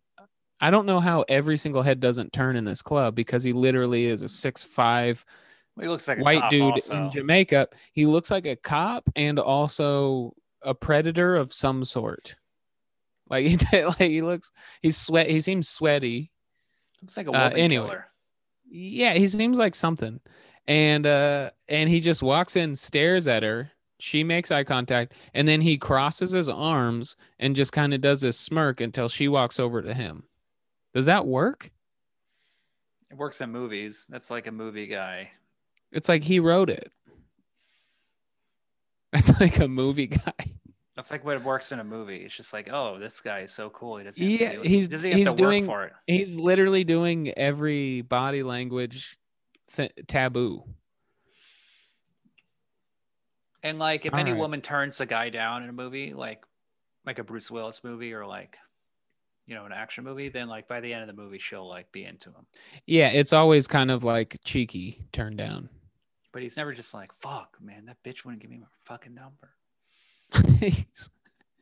I know how I can bang her, make her an informant. Just like humiliates himself trying to get her. Yeah, well, she gives him a, she gives him like some very interesting information.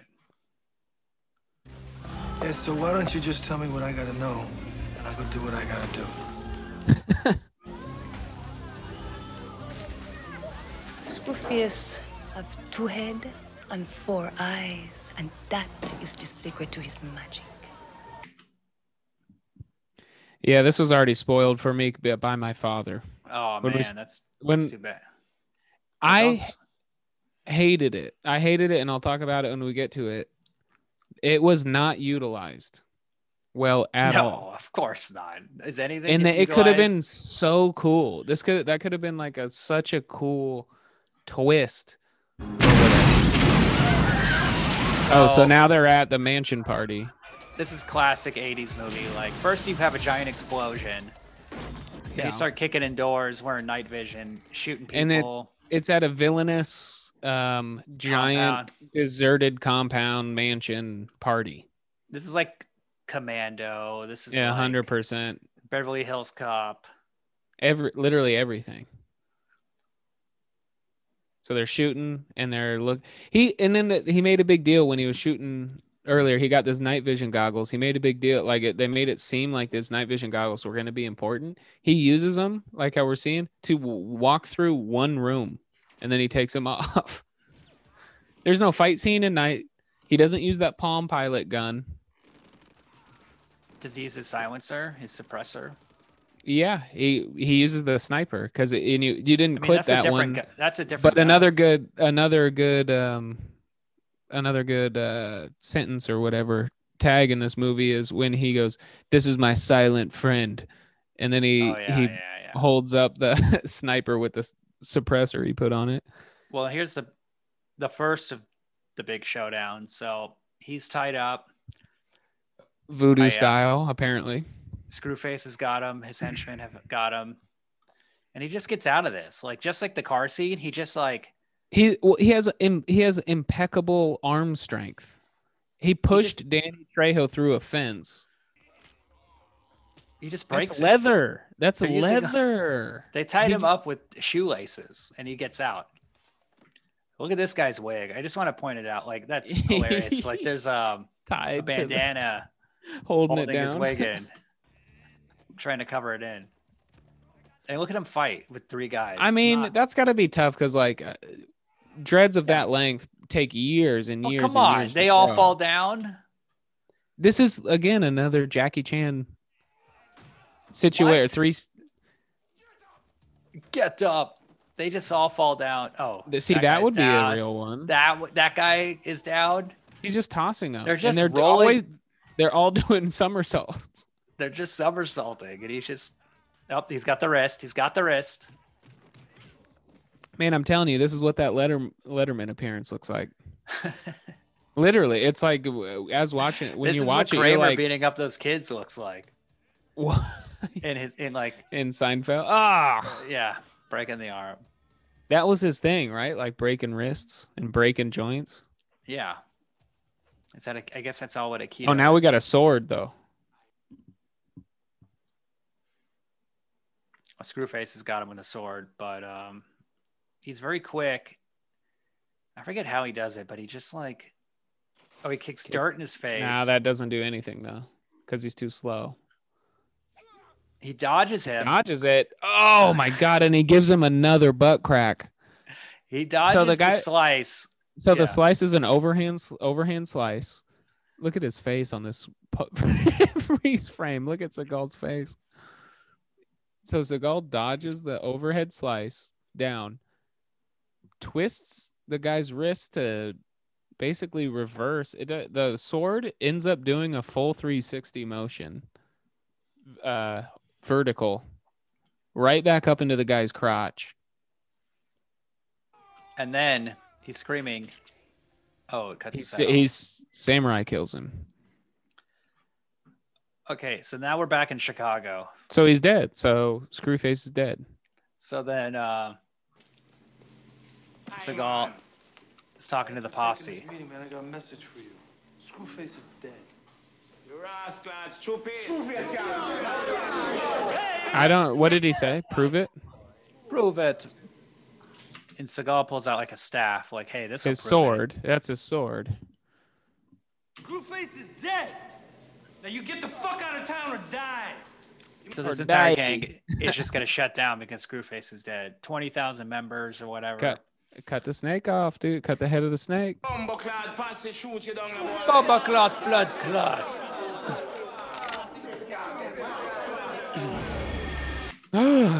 So the They Jamaican care- cop, the Jamaican cop pulls out Screwface's head. and they, which they uh, presumably carried through the airport. overseas. I mean, even if they had a private jet, whatever, DEA style, he clearly has hookups. Well, he's not on the They DEA keep anymore. it, did they did they keep it on ice? Oh, it's beautiful. It's like still bleeding. I give you guys till tomorrow, or you die. Now this is interesting because this is a, a exactly what happened in the first drug deal scene when Danny Trejo comes back. Yeah. Remember Danny Trejo comes back? Oh yeah, So then all is full. the Jamaican cop is stabbed. They turn and look, Which is bullshit. and then it's Screwface is the killer. He's back. But how is he back? Because he's decapitated. He's got- four He's eyes got and fo- two heads. Four eyes and two heads. This is just uh, Christopher Nolan's The Prestige. You know. You Yeah, ever see uh, yes, with the clones. Yeah, well, the twins. They're just a bloody double.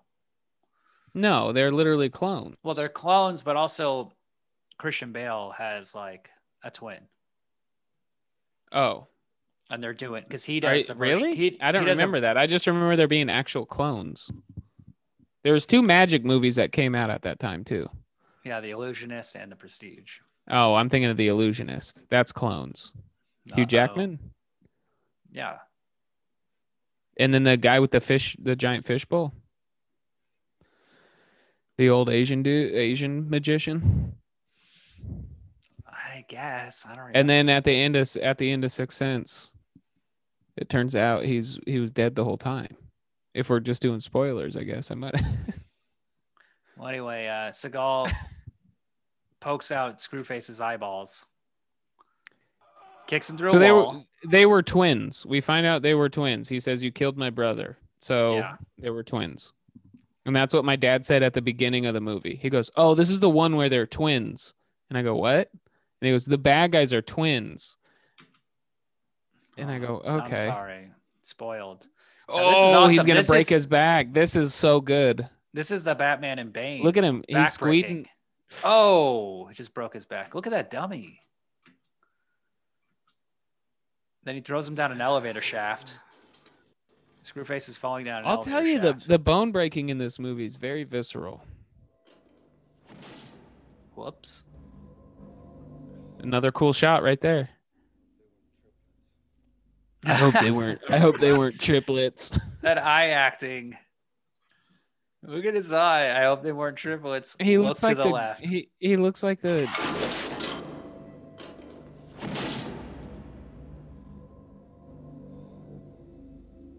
hope they weren't triplets.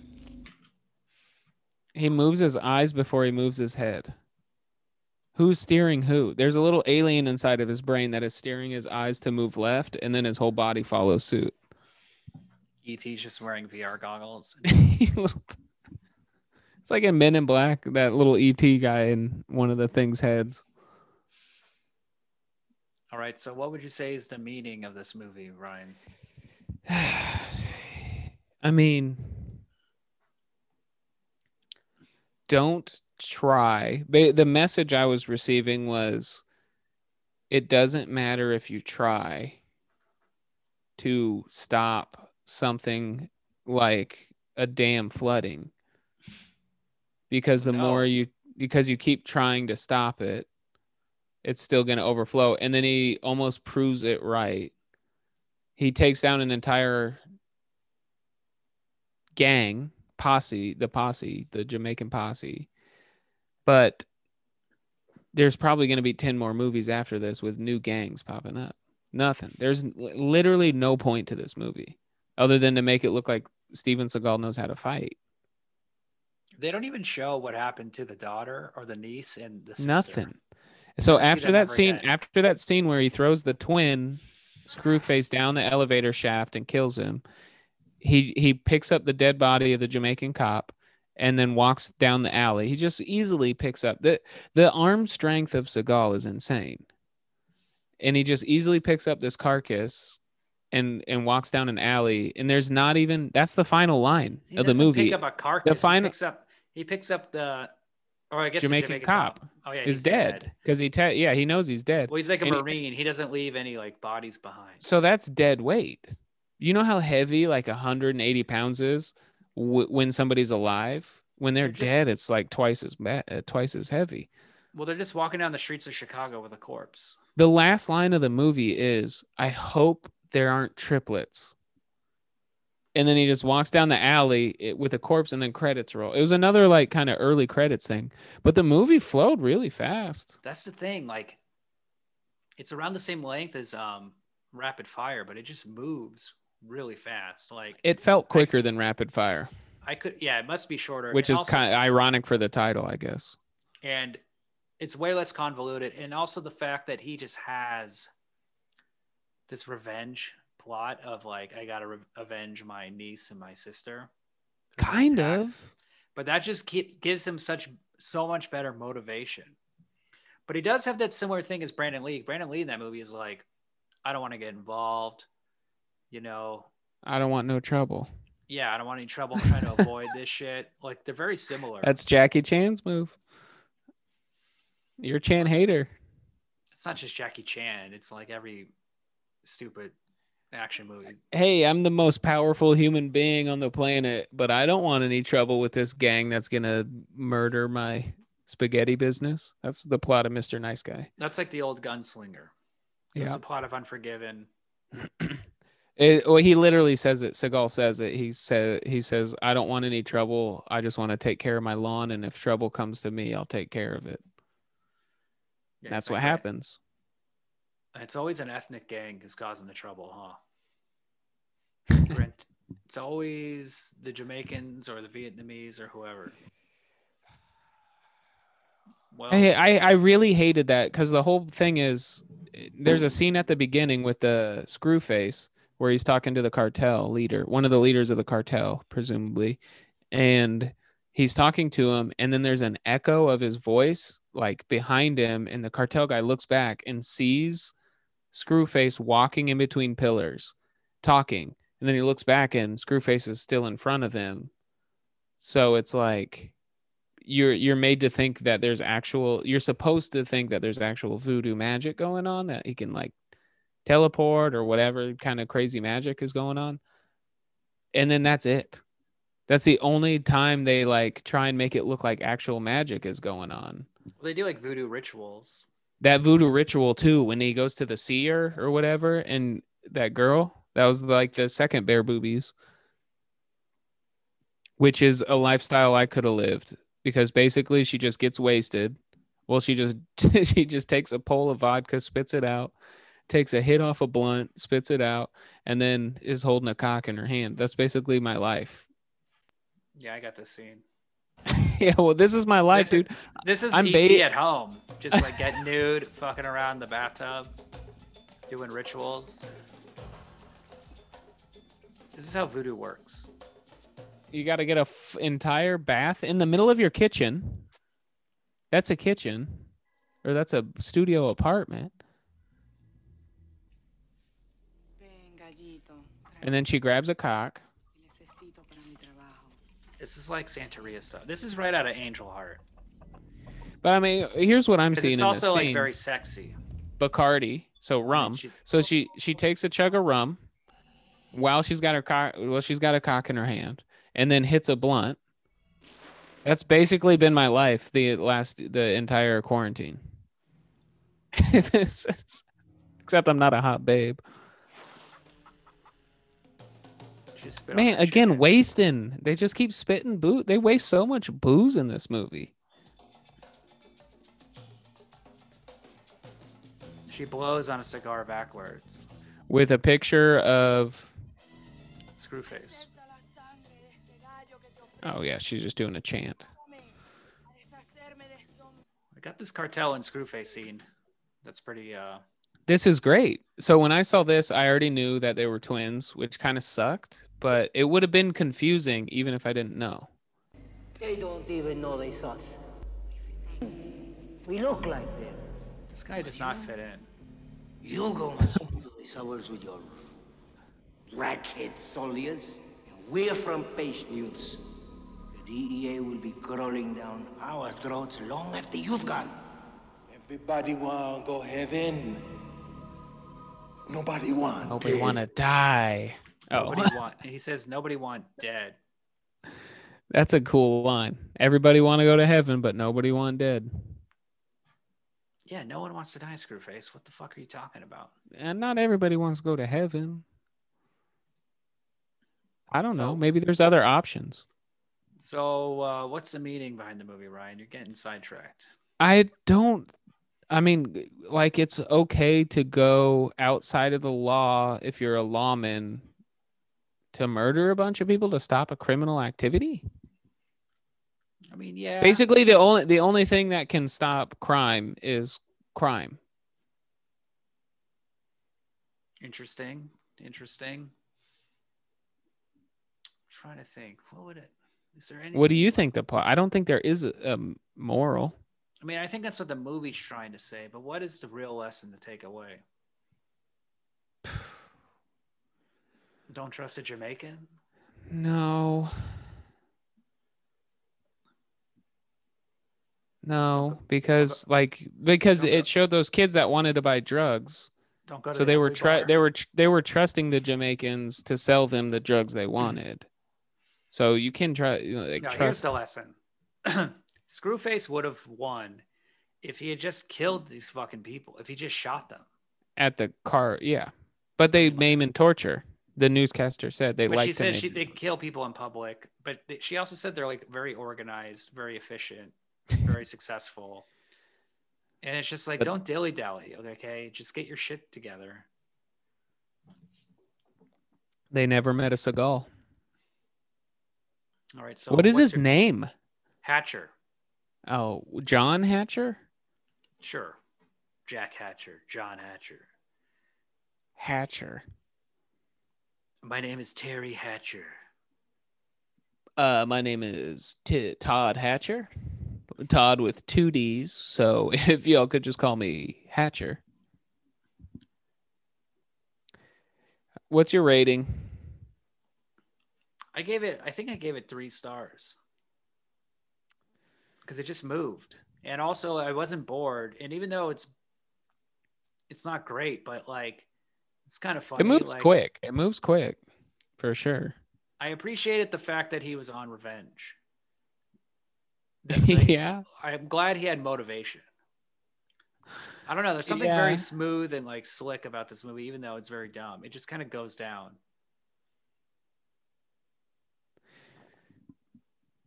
It could have been so much better. Obviously. But like the lack of ambition helps the movie. Like Rapid I think Fire, I think would have gone. I think it's too convoluted, even though it's like, yeah, they were doing the opposite where they were trying to too hard to I'm sure they got that's critique from this movie and then they were trying to like, well, we need to have more char- character depth in Rapid Fire. This one, we don't know who that gym coach guy was, the football coach. We don't really know his backstory. We don't know anything about him. We don't know anything about Screwface. We just know he's the leader of the gang, which is fine. He's just the boss. Uh, his power of being in two places at once, that magic should have been absolutely the main thing. There should have been a fight scene at the end when Seagal was fighting both the twins at once, but in like a room that had pillars like that, and then the guy would pop out from one pillar and then pop out from the other one, and Seagal's like, "What the heck? This guy teleporting?" And then he would kill him. There's just a lot more they could have done with that. It could have been used in to clear up his um alibi for the bulldozer attack or something. They could have been like, well, he was he- yes, he was in Jamaica the whole time, he's on camera at this restaurant or this convenience store. He's just throwing deuces up in like some restaurant. Yeah.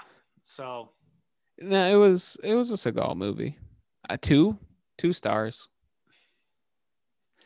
I think I I think if I didn't watch it with my dad to get his reaction because I think it was catered to him in 1990, he would have been 30 maybe. He would have been a, approximately the same age I am now when this movie came out and he I guarantee he watched it. Eh, But now he's laughing at it in hindsight. He was like probably laughing and and calling out. He calls out all the continuity errors now. he probably watched it and conceived you that night. No, I know what they conceived me to. I looked it up. I forget what movie it was, but I looked it up nine months before I was born. And um, basic in, basic instinct, one of those type, one of those types of movies. It wasn't basic instinct, but it was like something that basic instinct was she crosses the legs, right? Yeah. No, it was not that, but it was a, it was a different one. And I was like, you guys are nasty. Two stars. The, I mean, I, I don't know. Now I'm jumping between two and like three because he's goofy. Like it, it took me back. You don't you're not interested in seeing more Seagal after this. Well, I think I'm Seagaled out. I've probably watched, I've probably watched more Seagal movies than I've watched any other movie in my lifetime. They're just always on TV, and there's like four thousand of them. Well, Marked yeah, for death, left for dead, dead lie dying, Hard to kill. lying die dead, sex with the informant, hard to kill, hard with the informant, Hard to like fuck. every hard to hard to fuck, not. There's a lot of sexy Seagals. D E D E T D P E T. That one was wild. D E P T. No, D P E T. D P E T. Double penetration extraterrestrial. D P E T was absolutely, I think, probably one of his last films. Isn't this that bar where all the ugly aliens hang out? Yeah. And you go in and they're all just still humans. Come on, ET. Let's DP. Let's DP ET. Come on. That should have been the ending of the movie. As he's car- he's carrying that corpse, dead ET in his hand. Let's DP. ET. I would love a buddy cop movie where the two buddy cops DP each other. DPs. Like I would That's not that. e- that's not even in uh double team. That would be so good, dude. The- Rush that's- Hour. Imagine if Rush- imagine imagine if Rush Hour had a DP scene. And Jackie like a ta- it was it was like tasteful. And, it, it- and like they have like sensitive eye contact. Like, come on, go with it. Do you understand the do you understand? I don't think the- it could the- be tasteful. Yeah, Chris Rock or Chris Tucker. Like, do you understand the motion? I be try, ain't nobody understand the motion you're trying to do. Oh, what is it? What's I can't think of a sex term. do you understand the fluids coming out my ass? Eh, that would be too genuine. Ain't nobody understand. That would be a Rush Hour four where where Chris Jet Li and Jackie Chan. where no where it's there's no action. It's just like a heartfelt kind of bromance comedy where Chris Tucker finds out he has like prostate cancer, and he, he has to get it prostate. And the main scene is they're like in a field in the Midwest, like just kind of taking it easy, and they're kind of joking about all the crazy exploits they had as uh cops, and they're just beautiful like Iowa over a cornfield sunset happening. All the just a beautiful pink, orange, yellow, red sunset happening. Leaning against a fence, cold beer in their hand. Maybe it's it's definitely a Chinese beer that Chris Tucker has grown grown fond of after having. Yeah, sure, and uh, and he goes, man. Do you even understand the fluids that are coming out of my ass? And Jackie Chan's, I don't want no trouble. and then he and then he and then he dies of prostate cancer, and it's kind of like bucket list. And holding- it's like he's just holding his like hand as he dies. It's tr- beautiful. It's a beautiful Well, that would be funny, O- like- Oscar. It wins all the awards. Chris Tucker's win. bald because he's been having like uh, chemotherapy and he's in a wheelchair wearing like all white and he's like he's kind of like gaunt. He's like his skin's pale Oh, he's on the last weeks. and then like Jackie Chan just wheels him out to this like Iowa cornfield. I got the credits line on the bloopers. Oh yeah, then it's just and the movie's over. Then it's just ninety minutes of bloopers. There's 90 minutes of bloopers, and the final blooper is is after the funeral, Jackie Chan standing over Chris Tucker's whatever his character's name is over his grave, and he goes, huh, "He's not going to be in Rush Hour Five, because they do that in Rush Hour Two. They throw. You remember that blooper? They, I never it's saw Rush Hour two or three. dude. It's you're like somebody that talks shit about Twilight but hasn't even watched them. I haven't seen Twilight. Haven't seen any Fast and the Furious movies. You got to watch them all. You literally have to watch them all. It's a Pokemon situation. Gotta catch them all. That's pretty funny though. He won't. He's not gonna be in Rush Hour three. So in the end of Rush Hour 2, there's a blooper where like they both throw one of the villains out of a window and he falls like 20 stories and slams onto a car and he's dead. And in the one of the bloopers, Chris Tucker decides to go, shit, he's not going to be in Rush Hour 3. And then the entire, you know, everybody laughs because that's not the line. Everybody goes And- crazy. Everybody laughs except for the underpaid intern who's like taping all the all the spots on set, the gaffing everything, and they're like, Jesus Christ, can we just can we just get the line and go home? I've been working for 20 hours. And Jackie Chan is just like Jackie Chan sucked dick. I knew you were going. Jackie Chan sucked dick. It'd be cool if, ET, if I don't Jackie want no Chan- fore. I don't want no foreplay. He's just like goes- they just put a Jackie Chan wig on ET.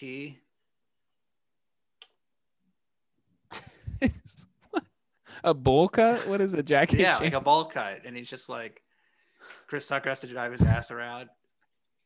Come on, man. What's that? What's that title? DPET.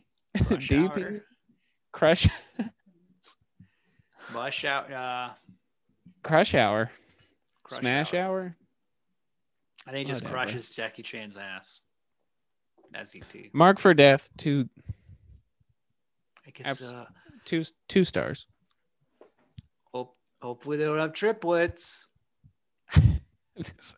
That's what he's crossing his fingers after they're read trying to read a pregnancy test. I mean, let's. He just broke a man's back, or he gouged out his eyeballs, broke his back, and then threw him down an elevator shaft. If you're murdering it's- people, he's murdered a lot of people. You have to be a sociopath, and the best way to be a sociopath is to just make light of it.